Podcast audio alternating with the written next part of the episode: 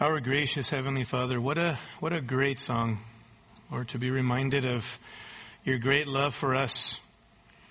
And that love was, Lord, um, expressed by you in the greatest way in the sending of your Son Jesus Christ into the world to die for sinners such as us who have turned from our sins and trusted in Christ.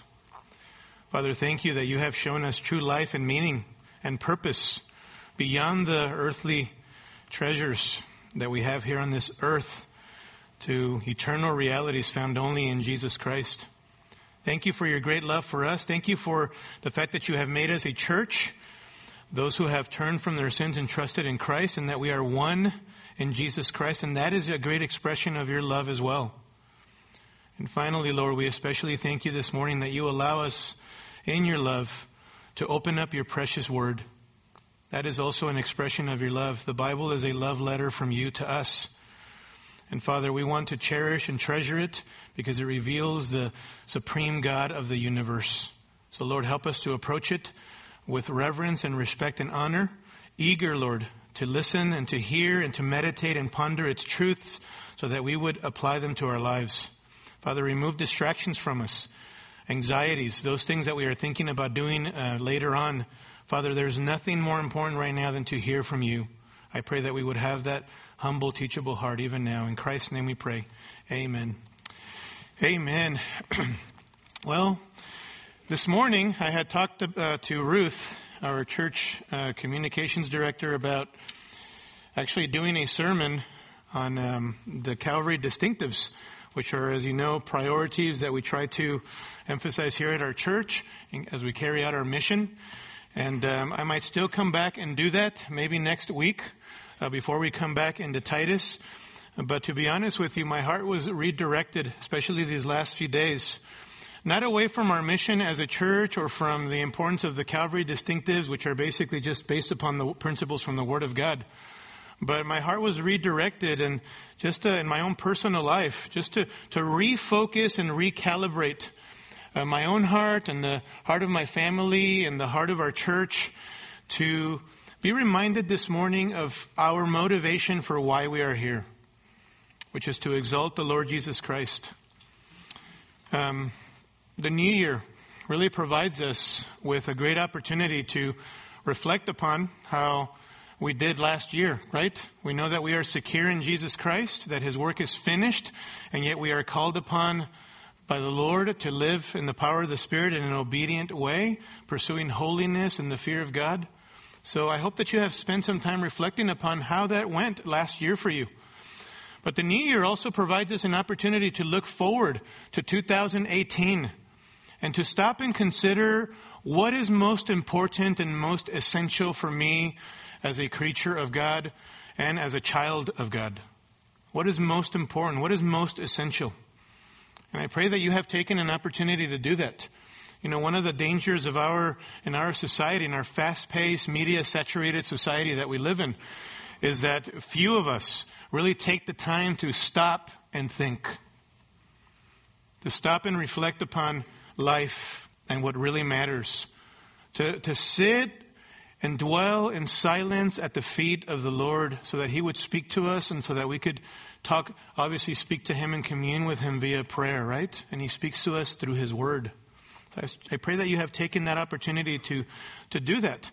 And so I thought this morning that as a church, I wanted to help us to really pause and be reminded of our motivation and the purpose for which we do everything, to sort of launch us into this next year. And over and over again in my own life, there are passages I'm sure that are dear to your heart. One of the passages that is very dear to my own heart is Luke chapter 10, verses 38 through 42. And I want you to turn your Bibles there to Luke chapter 10, verses 38 through 42.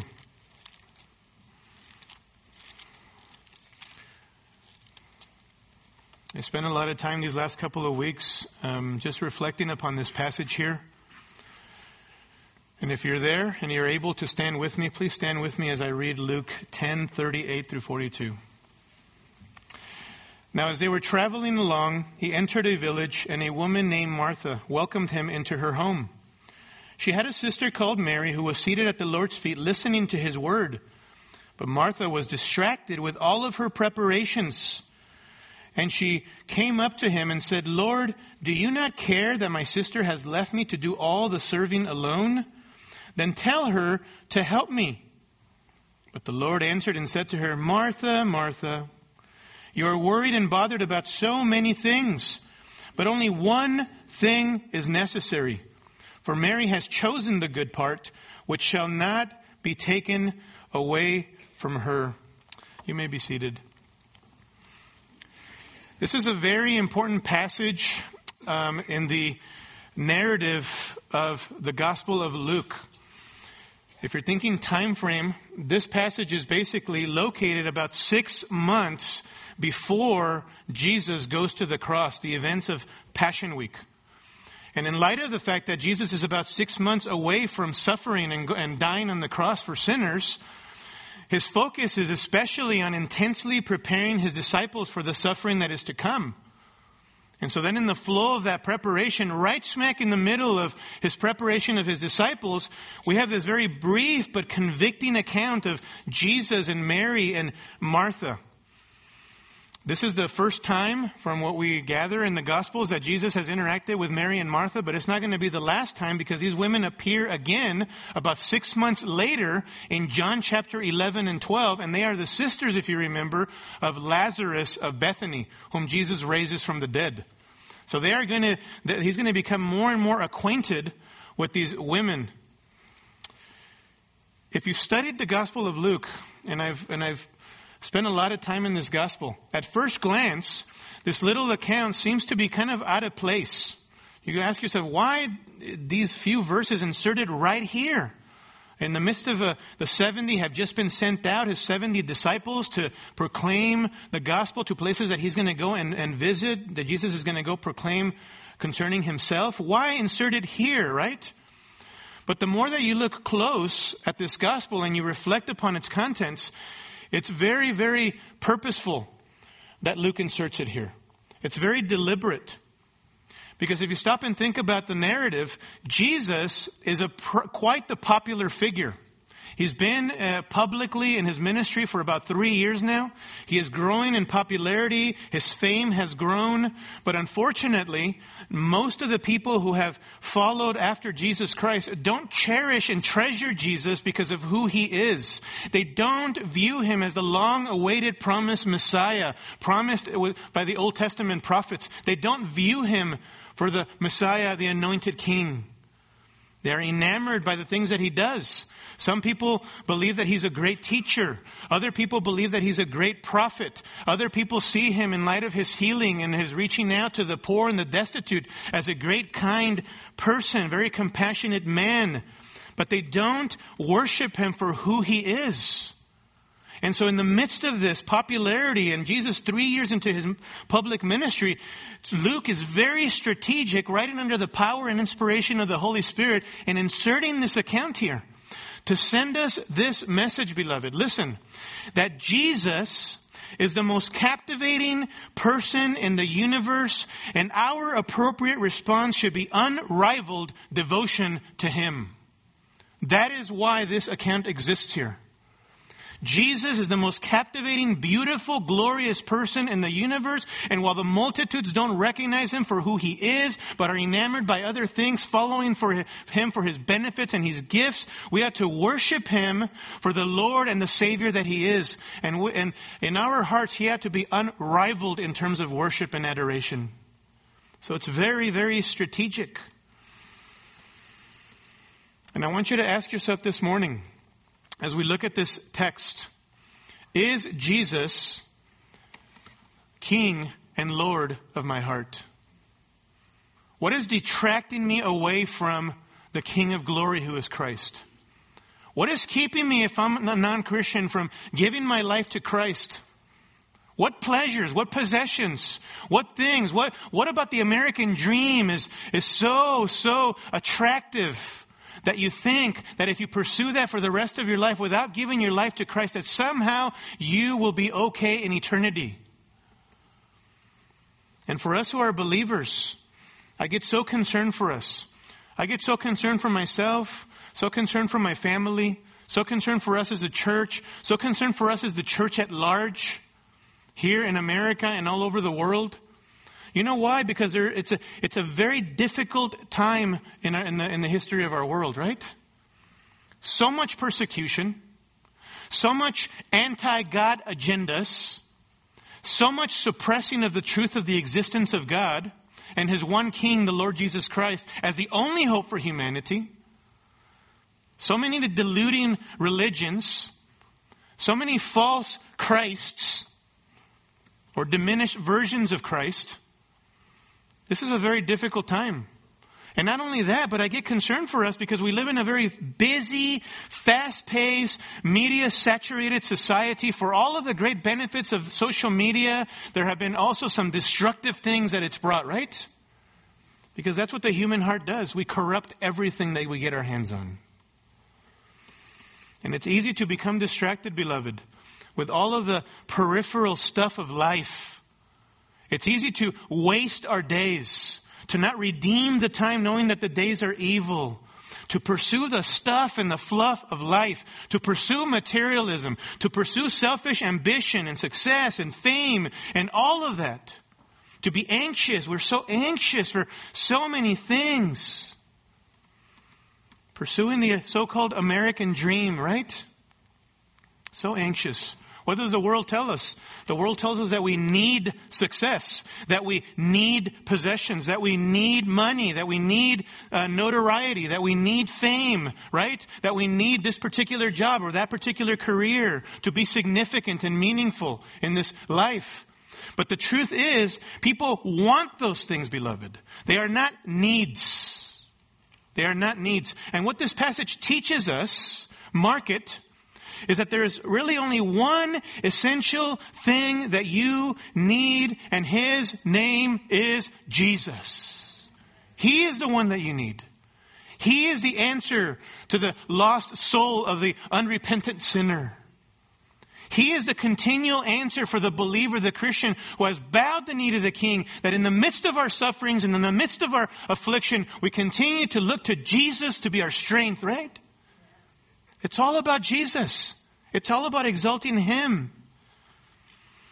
Every responsibility and role that you may have as a person, wherever you find yourself socially in life, whether you're a single or married person, you're a father or mother, husband, wife, son, daughter, employer, employee, neighbor, everything, everything, everything flows from your devotion to Jesus Christ and is to be shaped by Jesus Christ. Apart from Him, you can do nothing for His glory. You understand? Nothing. And to the extent that we as a church in 2018 abide in Christ, remain attached and connected to the vine, we will be effective in everything that we carry out. In all of the plans that we have set out for this year, Listen, we can plan everything to the detail, to the max, but unless we submit our plans to the Lord Jesus Christ so that He shapes them and directs them, they matter nothing. Nothing. It is here in this text that we are reminded of the most beautiful, captivating person, the Lord Jesus Christ.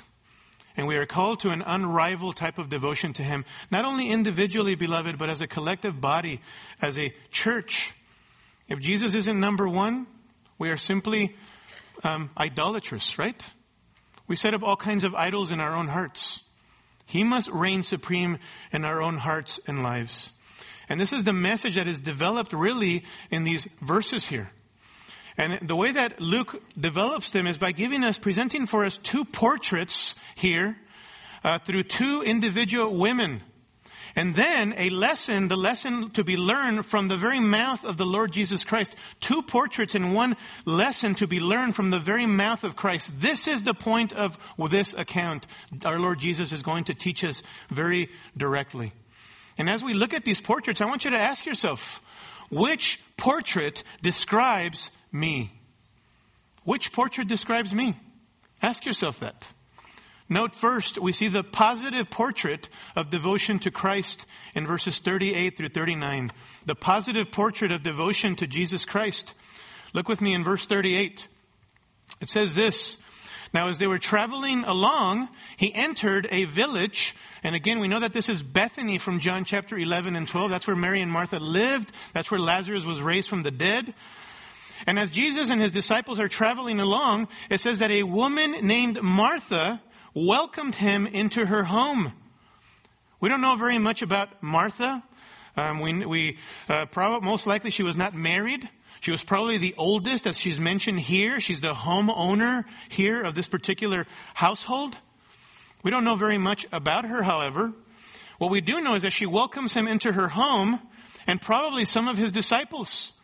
And if you read the previous chapter of Luke, Jesus had just sent out 70 disciples, followers of his, to proclaim the gospel to places that he was about to go visit. So it's very likely that they've obviously heard of his fame, Mary and Martha here.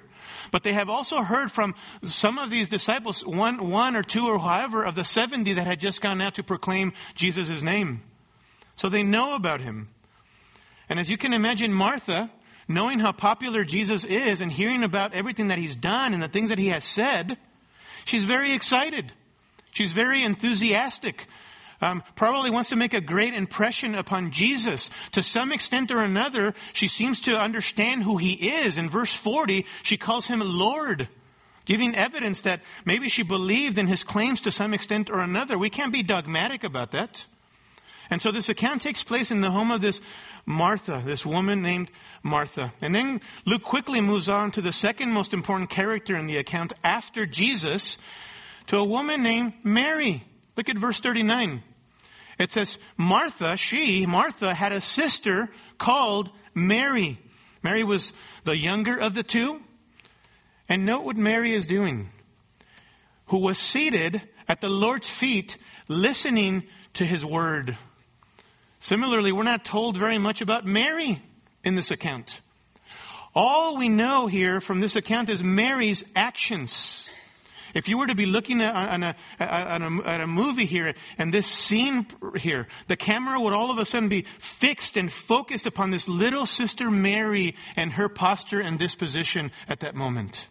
All of the focus is upon her and those actions. And later on, we're going to hear the assessment from Jesus' own mouth about, about Mary's actions.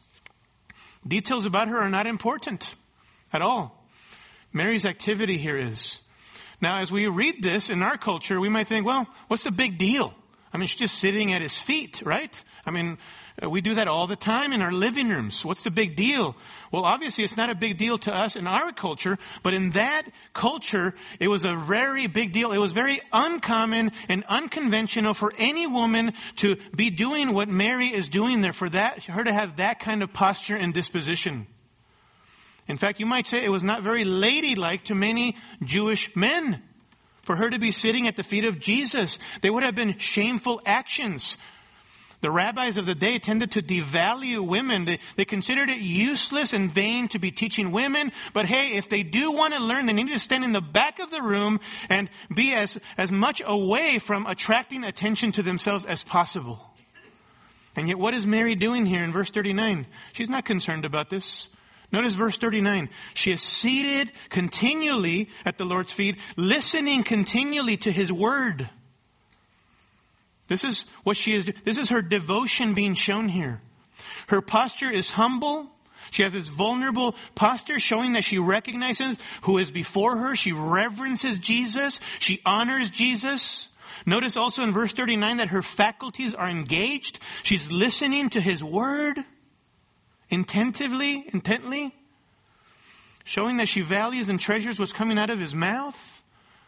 This is a person enthralled and captivated by Jesus. And you know why that's so significant once again? Because multitudes were following after Jesus. He couldn't get any type of privacy, but they were following him, most of these people, for the wrong reasons. They wanted his benefits. They wanted his gifts. They wanted the food. They wanted the healing. They wanted the, the, to see the power of demons being cast out, that supernatural power. And yet they did not embrace him as the king, as the long awaited Messiah. And this woman, Mary, is captivated by him. She recognizes who is ever before her. Remember how Jesus, even in John 6, Verse 20, verses 26 and following. At one point, he calls out people and says, You follow me because I gave you food. Don't work for the food which perishes. And then later on there in John chapter 6, he says, I am the bread of life. I am your sustenance. I'm your vitality. I'm the one who satisfies. Not all of that stuff. People were following after Jesus for the wrong reasons. This woman is enthralled by his very presence. She's not there for his benefits. She cherishes Christ humbly there. There was nothing more important to Mary than sitting at Jesus' feet, hearing the life giving words, life transforming words coming from the God of the universe. What could possibly be more important than listening to Him, right? What could be more important? Beloved, I wonder, I wonder how many of us cherish and treasure the Word of God that way. And how many of us have already made plans in 2018 to prioritize spending time with the Lord in this way? You say, well, Jesus isn't here physically, so how does this apply to us? Of course, he is not here physically incarnated, but now he reveals himself in and through his word, doesn't he? This is the word of God. This is the word of Christ. Colossians 3:16 says, "Let the word of Christ dwell in you richly," right? So he reveals to us himself to us and, and, and talks to us by means of his word. And we talk back to him by means of prayer. We communicate and we commune with our God. The day he speaks through his word. And according to Luke chapter 24 verse 44, all of the Bible is ultimately about Jesus. That is in accordance with the eternal purpose of the Father. The Father is glorified when His Son, Jesus, is exalted in the power of the Spirit as revealed in His Word. And so Jesus is anticipated in the Old Testament.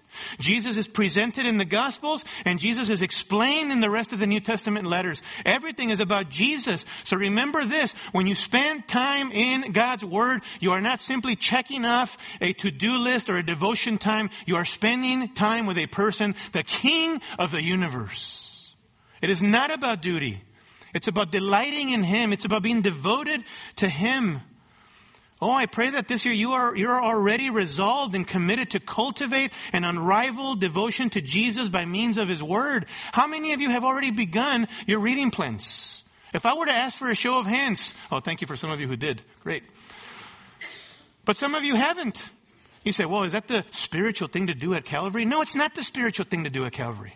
It's the Christian thing to do. You are a child of God and you have turned from your sins, put your faith in Jesus, and entered into a living, vibrant relationship with your Creator. And that happens by means of His Word, whereby He speaks to you, and you speak back to Him and commune with Him in prayer, right? It's a relationship. It's a relationship.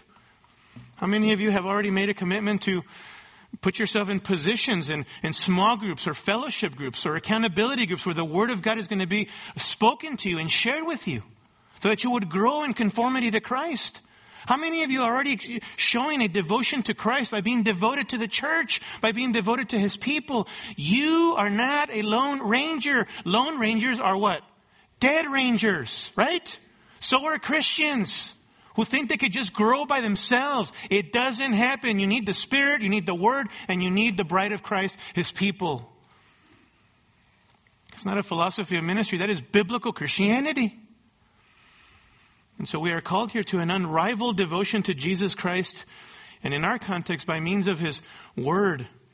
And so for some of you who don't know the Lord here, who have not turned from your sins and trusted in Christ, who exist in a, in a broken relationship with God, your Creator, this begins by you opening up the Bible and maybe reading through a, a Gospel of John and asking yourself, this Jesus presented here? He claims to be the Son of God. He claims to be the creator of the universe. He claims to be the one who is going to suffer and die for sinners. And I am one of those sinners. What does that mean for me? You need to ask yourself that question. And of course, the answer is, as we learned from Psalm 2 a couple of Sundays ago, kiss the Son, worship Jesus Christ, right? Lest you perish in the way. There is hope for you. There is forgiveness found in Jesus Christ. That's where devotion for you begins. You need to be reconciled to your Creator. You exist in mutiny and in rebellion against your Creator. Every single human being born into this world is born in sin. We fall short of the glory of God. We don't live naturally to exalt our King, our Creator. We live for ourselves, for self-exaltation, and that gets expressed and shown in our wickedness and our sin and our evil motivations, evil thoughts, evil actions, evil pursuits. And at the core of that is you not loving the Lord your God with all of your heart, soul, mind, and strength perfectly. Every single person born into this world falls short of the glory of God and is an enemy of God. And yet we just sung the love of God, didn't we? The love of God whereby He sent His Son Jesus into the world. What is the good news? The good news, the gospel, the good news. It's Jesus Christ who came to earth, lived the perfect life, died for sinners in our place on the cross. He was crushed for our iniquities. God poured his wrath upon him because of us, because of our sin. He didn't deserve that, right?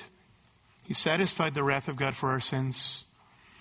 And it is only by trusting upon that sacrifice, Jesus in our place for our sins, that we can be forgiven, we can be reconciled to our Creator, you see. That's where devotion for you begins if you have not given your life to Christ. So Mary here was captivated by Jesus and resolved to be devoted to him. She was the example of supreme devotion to Christ. And this unrivaled devotion really becomes even more evident and accentuated even more as we look at the contrast in verse 40, where we see the, the negative portrait of sad neglect. The negative portrait of sad neglect. Look at verse 40.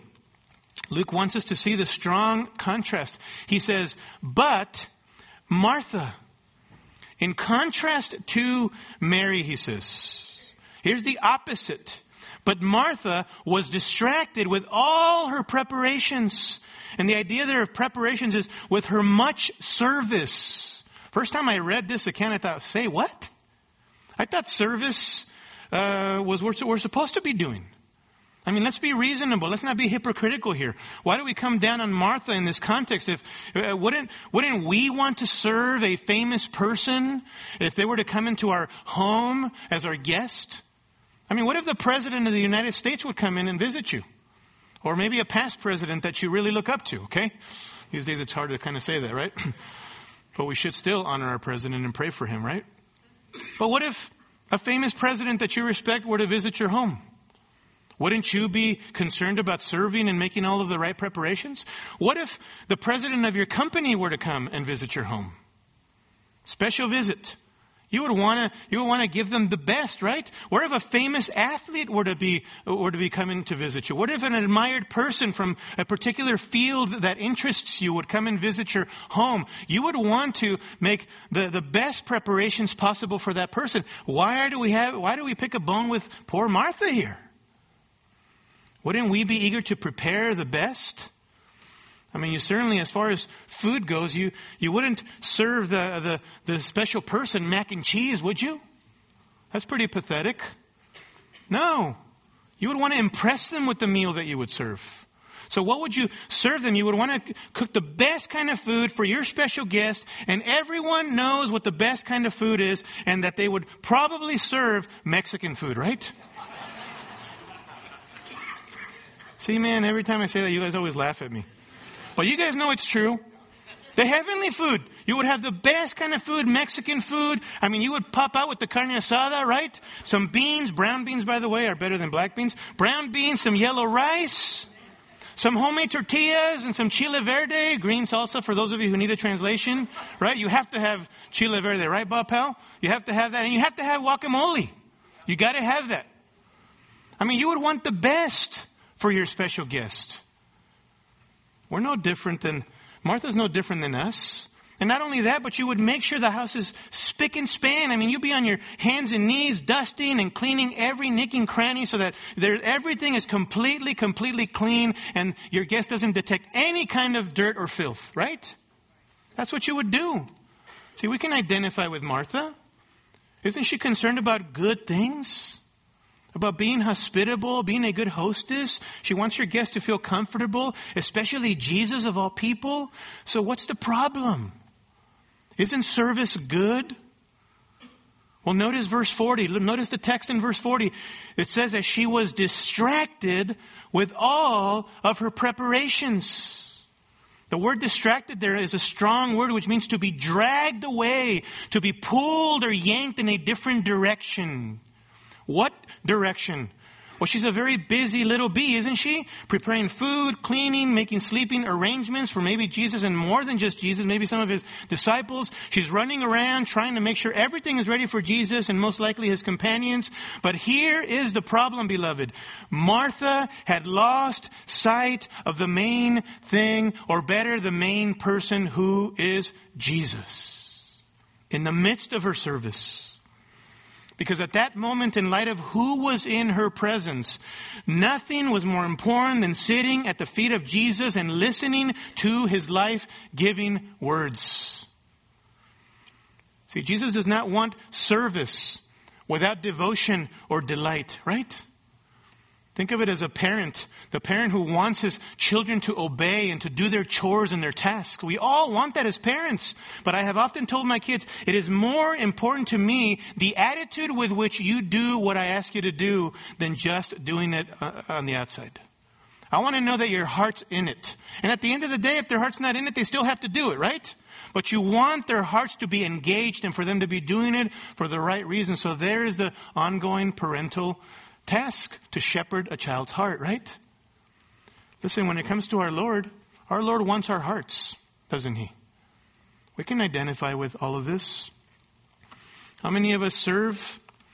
Well, we get so bogged down with the duty and responsibilities, the, the to-do list. We lose sight of, in the process of all that needs to be done. Even, even spiritual matters can become a distraction because we lose sight of who we are doing it for. We are doing it for the Lord Jesus Christ to exalt Him. How many of us haven't spent time doing churchy type service, right? Spiritual service. All the while in our service, having no heart. No love for the Lord. No love for others. We become like the Pharisees who honored God with their lips and outward service, but their hearts were far from the Lord. Far from the Lord. We've all been there. As Martha is pulled in different directions here and has lost sight of her greatest priority and, and even why perhaps she is doing all of this, that Jesus is the one who shapes and gives purpose to even what she's doing in this particular point in time. So we oftentimes lose focus as well, don't doing that. No, it's not that everything that we do is explicitly sinful. There's some good priorities that we hold. That's not the issue. Rather, it is that we have misplaced priorities. We put other things above Christ. And if you start searching and asking yourself the hard questions, more often than not, those things that you prioritize, probably you're prioritizing them above the Lord.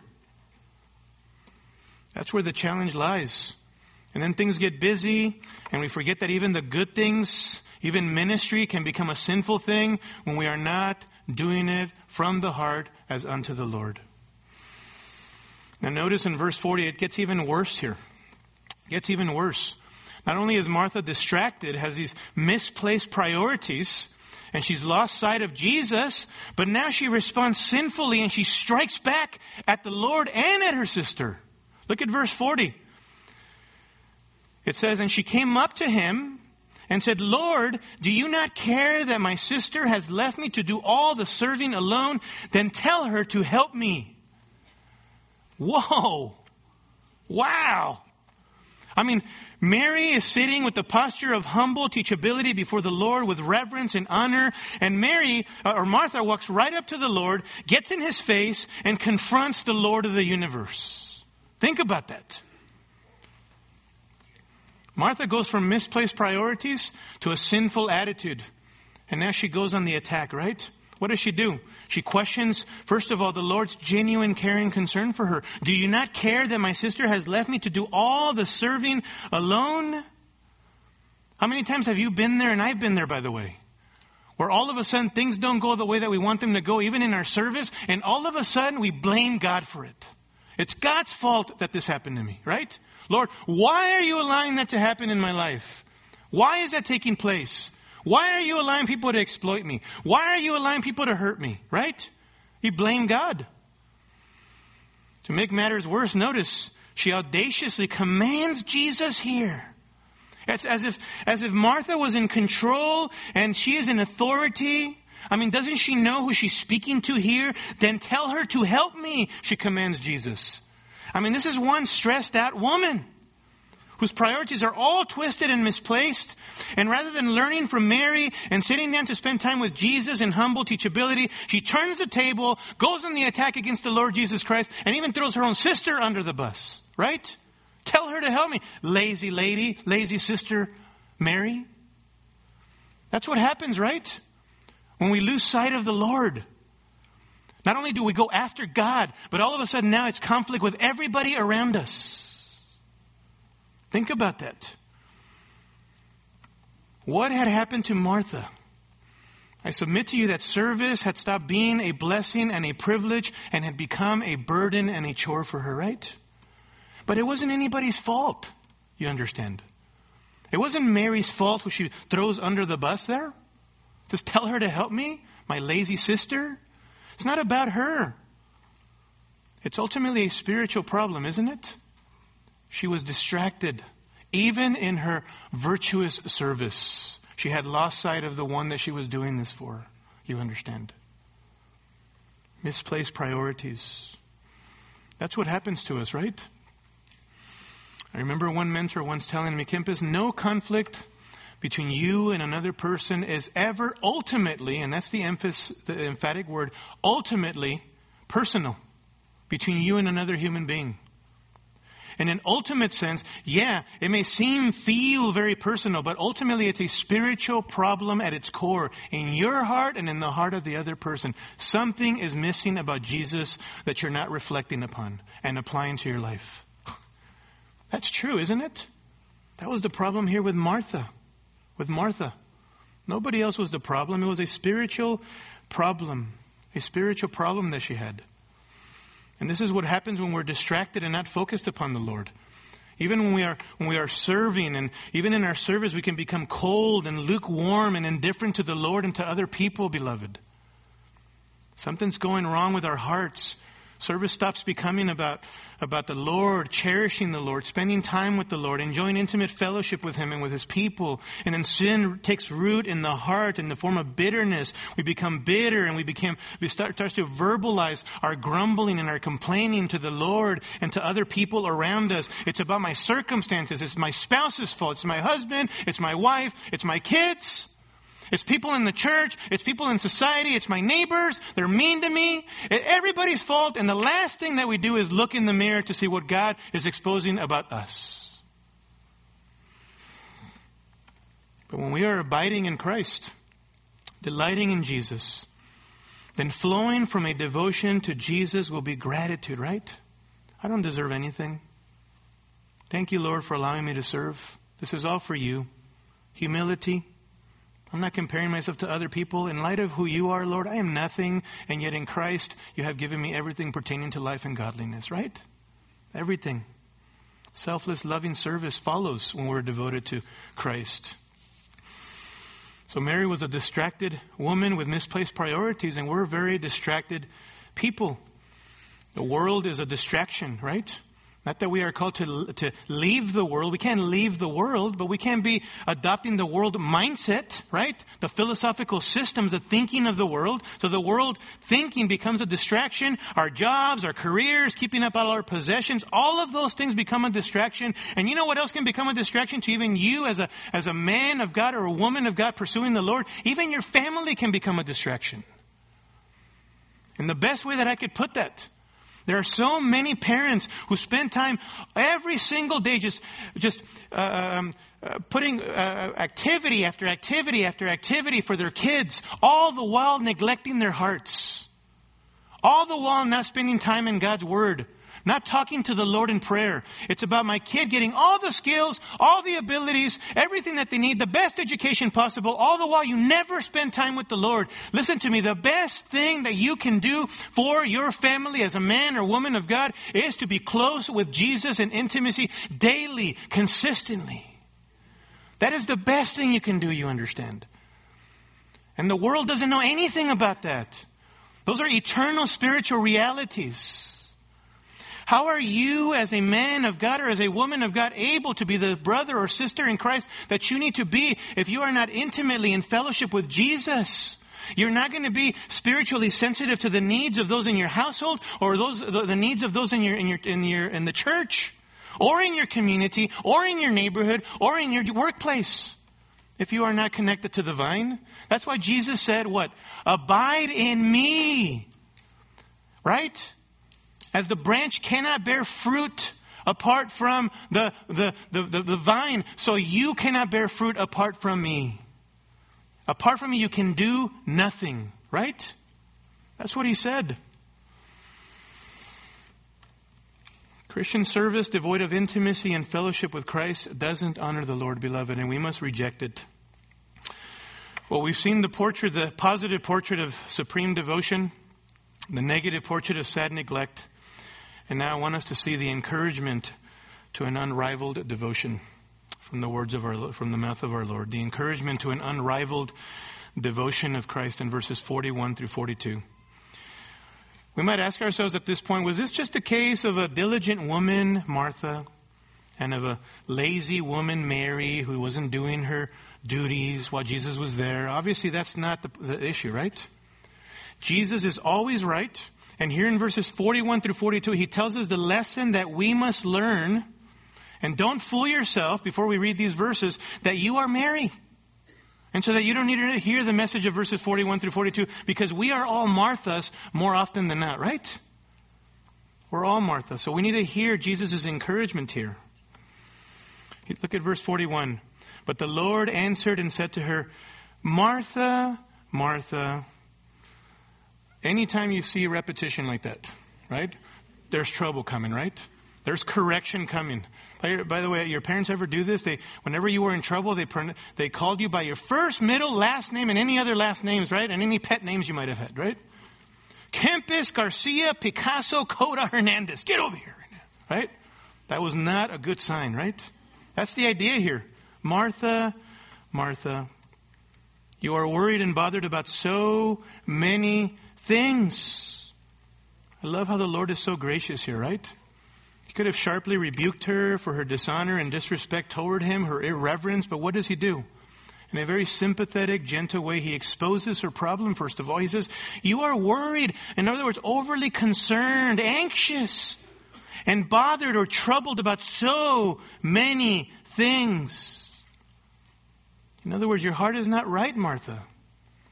Too many concerns. Your priorities are misplaced. He exposes her problem and then he gives her the solution. Look at verse 42. What is the lesson to be learned from this account?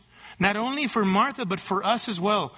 He says in verse 42, but only one thing is necessary, for Mary has chosen the good part, which shall not be taken away from her. Here is the Jesus' perfect assessment of the situation, and it is this that Martha had missed the whole point of his visit. She had lost sight of her greatest need. That is the good part here. What is the good part? Jesus. Christ. Here was the most humble, glorious, compelling, wisest, insightful, mighty person in the universe, right? In her, her presence. And what was she doing? She was preoccupied with other things, all in the name of spiritual service. She had missed Jesus. Let's get back to the basics, Martha. Back to the basics. Christianity 101. What did you need at the moment of your conversion, Christian? You needed Christ, right? Only hope. What do you need now when you're 1, 5, 10, 20, 30, 40, 50, 60 years in the Lord? Who do you need? Jesus. That's what Martha needed. Be with me. Listen to me. Know me. Love me. And out of the overflow of that, you can serve me, right? That was the message to Martha here. Mary had done this. Look at verse 42. Only one thing is necessary, for Mary has chosen the good part which shall not be taken away from her. In other words, it's like Jesus is saying, I'm not going to tell her to help you, Martha. Mary understands, she gets it, okay? What is most important, most needed at this moment, and you don't, you need to learn from Mary, your sister, and sit at my feet. with that humble, teachable heart.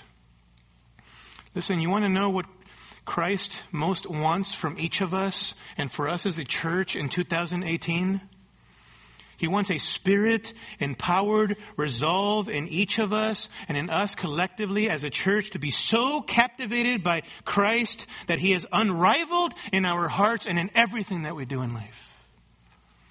Everything that we carry out as far as ministries go all over the church. Every pursuit in your home, every pursuit as a husband and father, every pursuit as a mother or wife, every pursuit as a single person who is faithful Every pursuit is shaped by your devotion to Jesus Christ.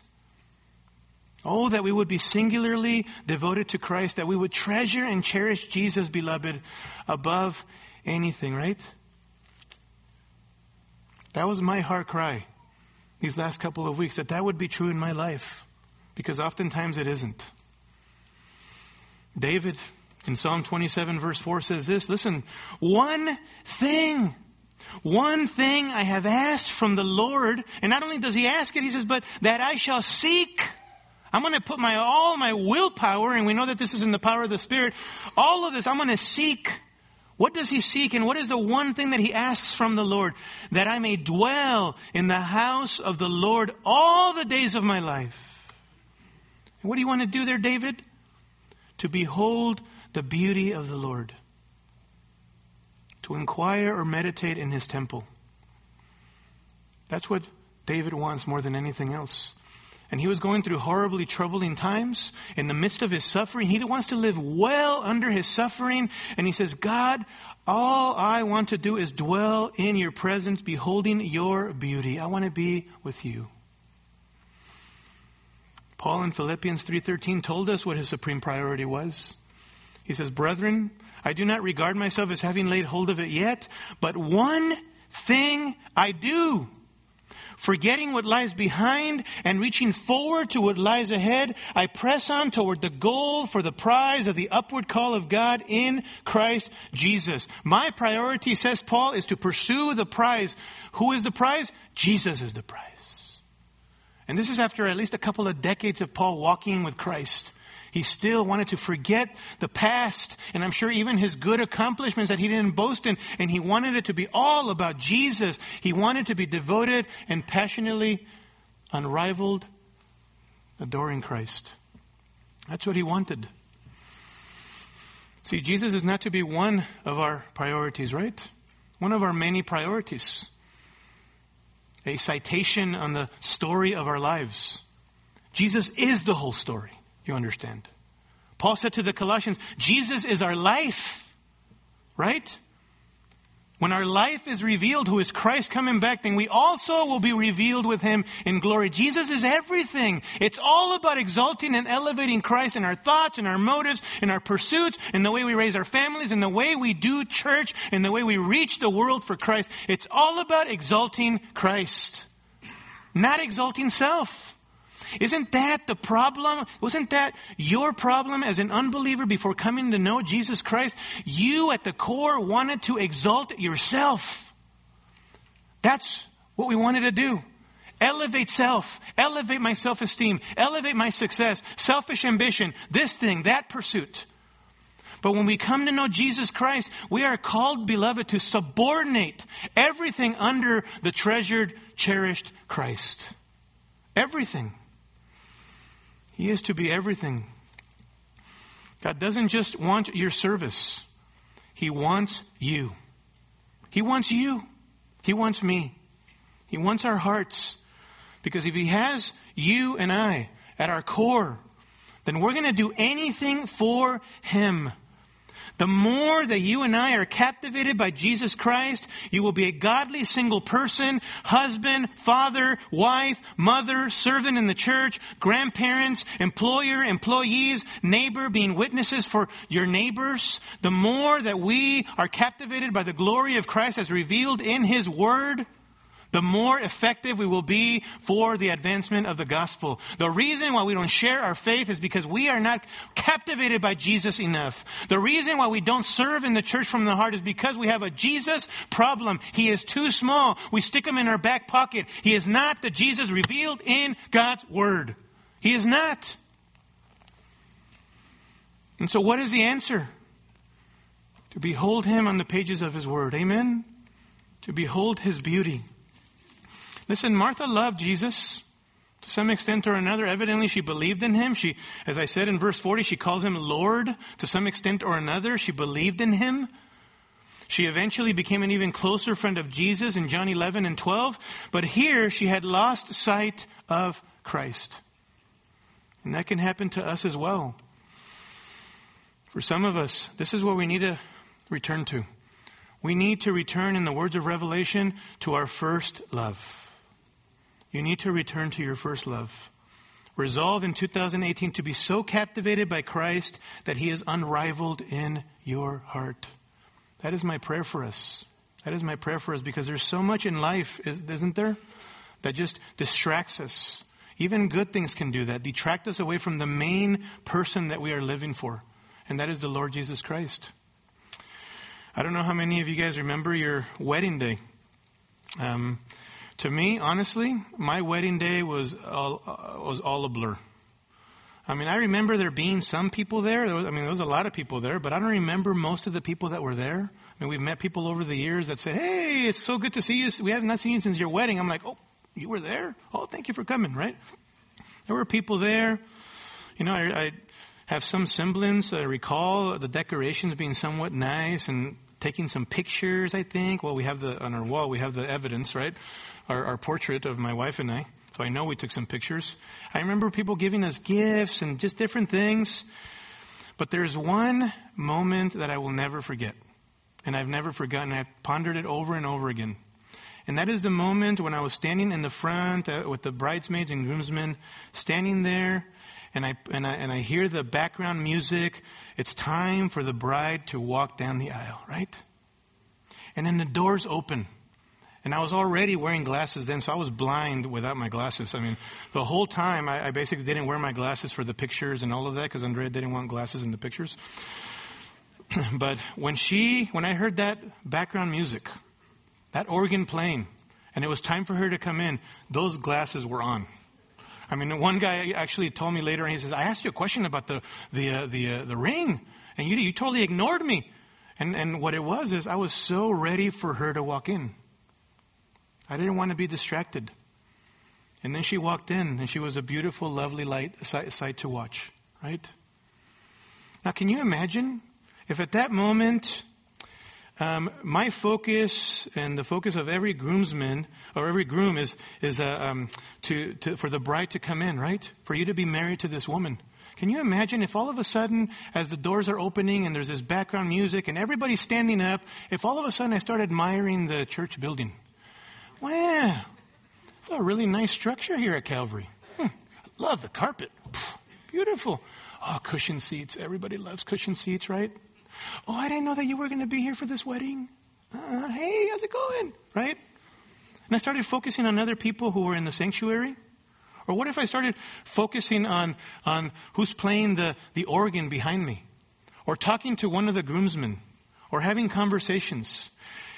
Every person knows that the focus of, of my heart and, and my top priority at that moment is to see my bride, right?